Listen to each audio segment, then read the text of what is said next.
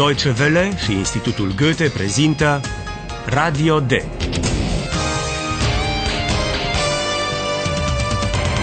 Un curs radiofonic de limbă germană în cadrul proiectului Redacțion D. Autoare Herat Meze.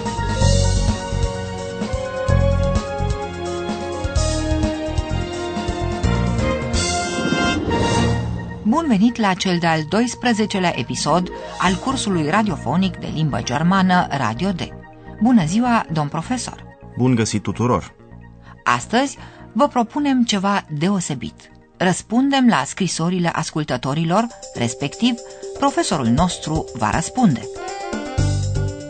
Hallo, liebe Hörerinnen und Hörer, Willkommen bei Radio D. Radio D. Hörerpost. Să începem cu prima întrebare. O ascultătoare ne întreabă cum trebuie să te adresezi unei persoane în germană. Cu du, tu sau cu zi, dumneavoastră? Da, e într-adevăr o întrebare interesantă pe care și-o pun chiar și unii germani. Dar mai bine să dăm un exemplu ca să știm cu toții despre ce vorbim. Încercați să distingeți cuvintele zi și du. Was machen Sie hier? Was machst du hier? Vom relua acum două fragmente din scene în care apar aceste două moduri de adresare.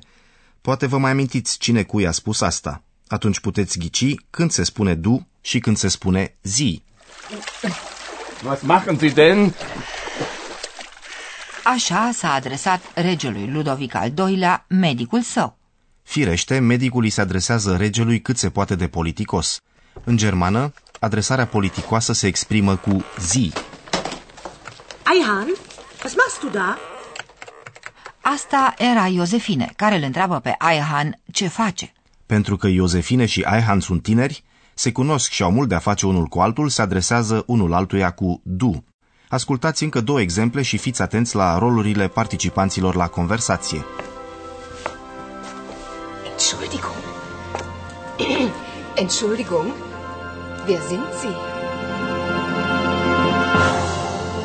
König Ludwig.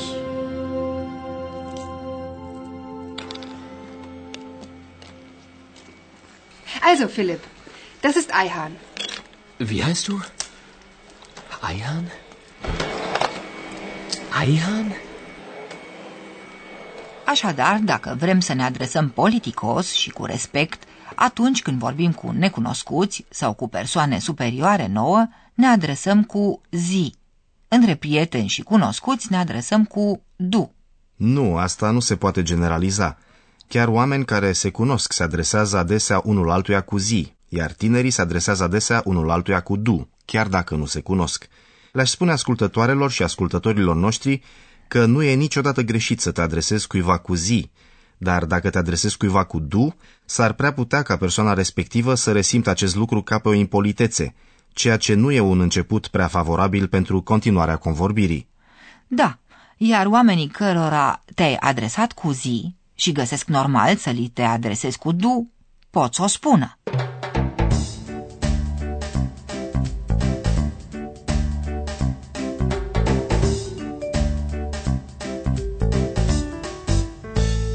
Întrebarea următoare a unui ascultător se referă la felul în care ne prezentăm.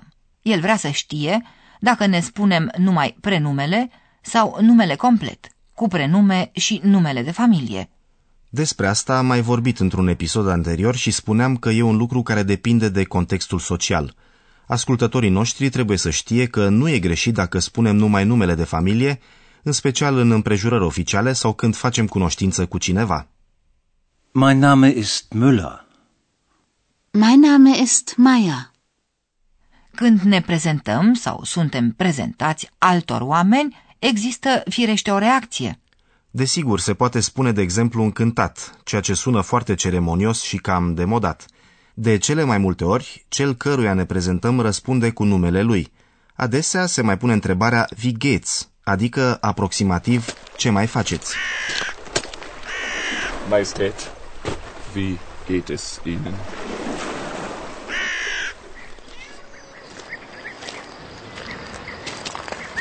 Tag, Hanne. Wie geht's? Dar, de fapt, nimeni nu așteaptă un răspuns, nu-i așa? În contextul în care tocmai facem cunoștință cu cineva, întrebarea e mai degrabă o banalitate fără conținut. În acest caz se răspunde tot cu o banalitate, de exemplu, mulțumesc bine sau mulțumesc și dumneavoastră? Oricum, nu e cazul să prezentați pe larg situația dumneavoastră actuală.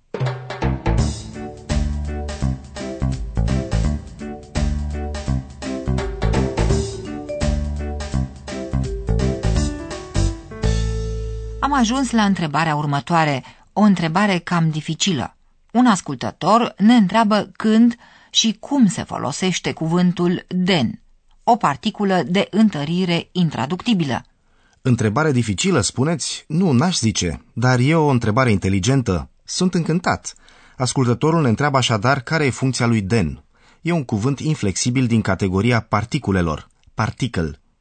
Ca să nu deveniți prea abstract, vă rog să dați mai întâi un exemplu ascultătorilor, domnule profesor. Wer bist du denn? Was machen Sie denn?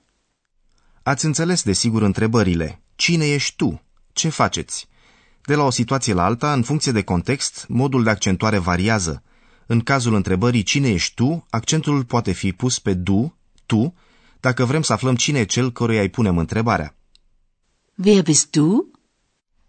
Curiozitatea sau surpriza sunt întărite prin utilizarea particulei den. Astfel, când aude pentru prima oară vocea lui Compu, Filip întreabă surprins Wer bist du denn? Ich bin Kompu. Cu den se reacționează la ceva ce s-a spus sau s-a făcut anterior. Reacția poate exprima surpriză sau supărare. Ascultați încă o dată exemplul, de data aceasta cu accentul pe verbul machen. Faceți. Was machen Sie denn? E ușor de înțeles că medicul regelui Ludovic este speriat când regele vrea să intre în apă. Was machen Sie denn? Halt! Halt! Ca toate particulele, cuvințelul den nu schimbă fundamental enunțul, dar acesta este modificat, fie întărit, fie atenuat. Sensul enunțului rămâne așadar același. De ce trebuie atunci să știe ascultătorii noștri acest lucru? Aveți dreptate, frazele pot fi înțelese și fără particulă, așadar nu e cazul să-i căutăm prea mult sensul. Dar ascultătorii noștri trebuie să știe și că această particulă apare foarte des în limba germană, în special în limba vorbită. Frazele care o conțin sunt mult mai expresive, nu așa, seci. Ascultați încă două exemple. Was ist denn das? Ein Tisch, liebe Sissi?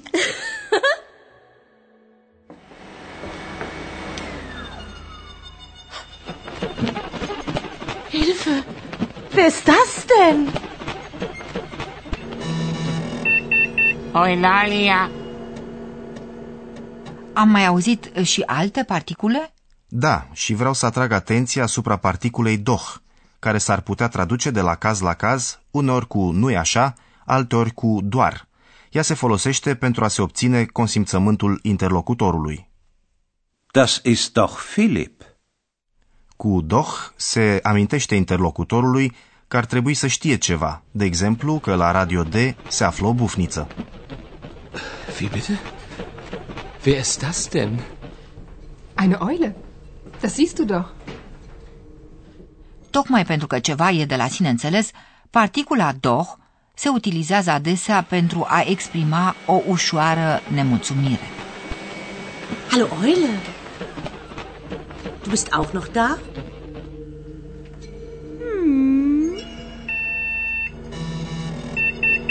Das ist eine Eule, aber sie heißt Eulalia. Das weißt du doch.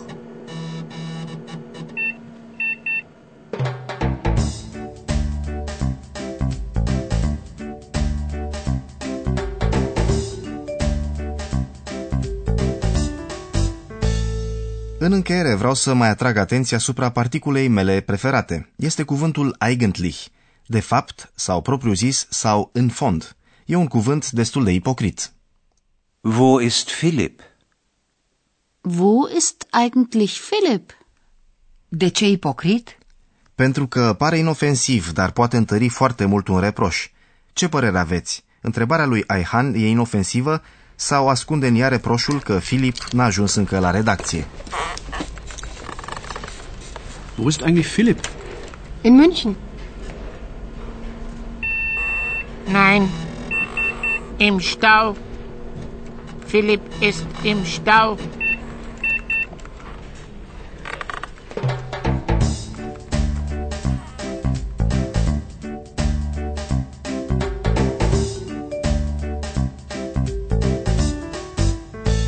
Să trecem așadar la întrebarea următoare.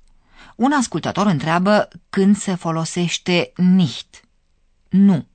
Nici. Și când nichts. Nimic.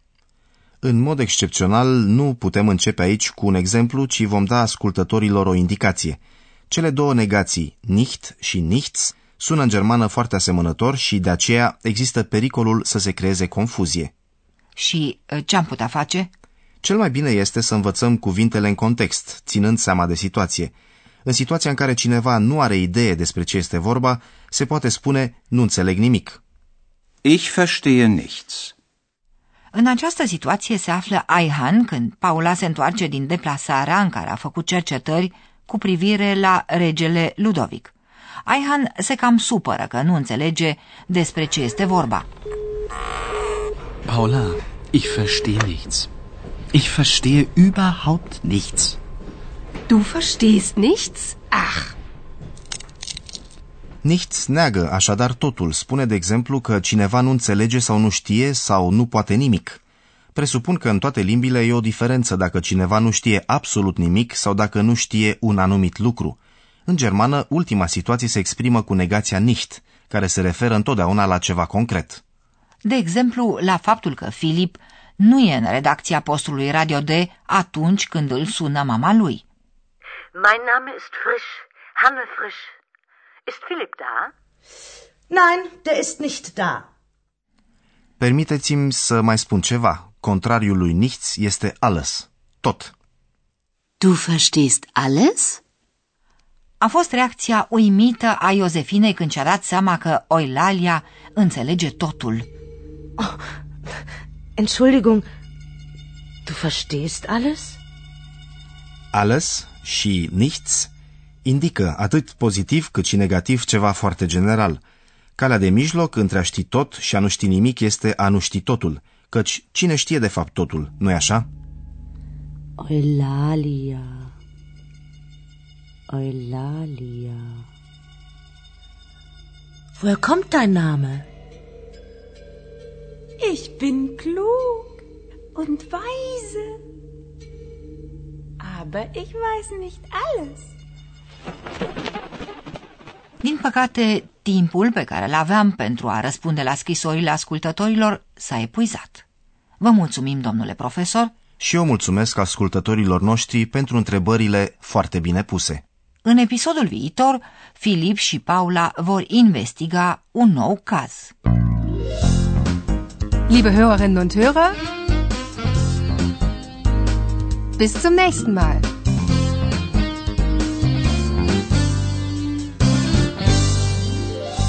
Ați ascultat Radio D, un curs de limbă germană realizat de Institutul Goethe și Radio Deutsche Welle. Und tschüss.